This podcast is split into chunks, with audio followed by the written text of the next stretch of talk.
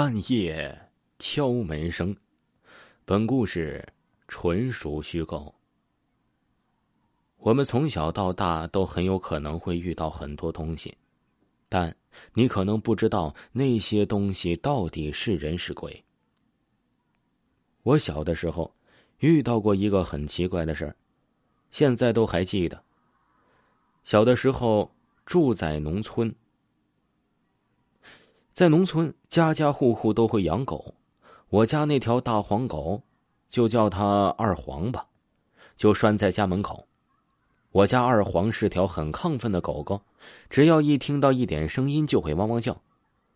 我记得那天晚上，那个时候我才五六岁的样子，我忽然就醒了，而且是那种很自然的睁开眼。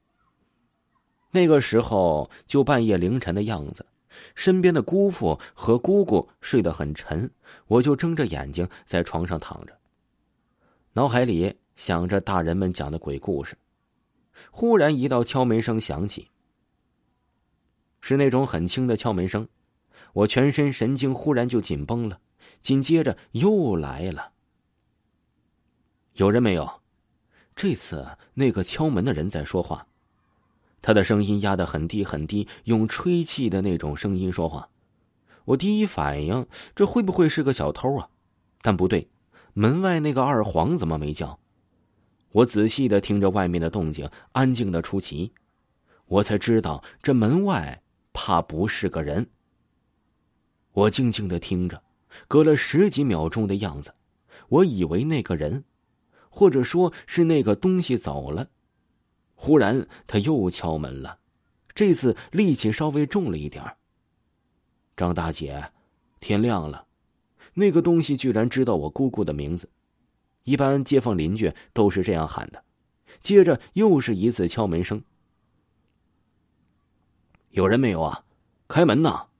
那吹气般的声音在夜里格外的清晰。那个时候可能被吓傻了，不敢喊醒姑姑和姑父他们。我努力的安慰着自己，会不会门外的那个人是我喝醉酒的三伯伯？三伯伯就住在我家隔壁，是个酒鬼。会不会是他喝醉酒了来我家门口敲门？但是我家的狗没叫，那个人敲门的声音那么轻。后来没声音离开的时候也没有动静。虽然那个时候年纪很小，但我确定那个不是梦。那个人，或者说那个东西，就不是人。后来我就迷迷糊糊的睡了过去。第二天，我问姑姑有没有听到敲门声，他们只当是小孩子的天真问题而已。再后来呀，十几岁的我又问姑姑，她什么也没说。这些怪事儿是发生在我朋友和我朋友身上的。故事发生在我十几岁的时候。我朋友告诉我，没事尽量少在山上跑，特别是在那种有坟地的和树林里。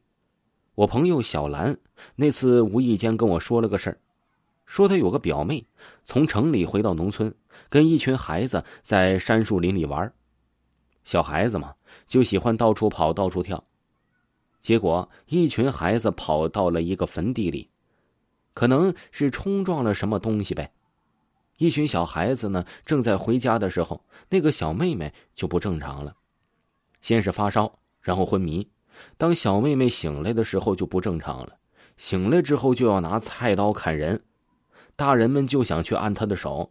很奇怪，这小妹妹的力气是大的出奇，要四五个大人才能摁住。按住之后，小妹妹的嘴里一直念叨着。我要杀人，我要杀了你们！小妹妹的父母吓坏了。好在这周围都是农村人，知道这不是生病的问题。有人跑去了农村，请了这方面的老人看看，然后老人让他们去找了一个必须用了十年以上的泡菜罐子，还有一只血气很足的大公鸡。后面小兰说的我不太记住了，只听得他说用红布把小妹妹围起来。就记得小妹妹醒了过来，恢复了正常，什么也不记得了。虽然是听小兰讲的，但故事的真实性不像是编的。毕竟不像是空穴来风。这农村怪事啊，也确实是多。听众朋友，本故事纯属虚构，感谢您的收听。如果各位听友没有听够维华的专辑，维华呢最近有一部专辑正在爆更，是维华新作的多人剧，叫做《都市超级透视》。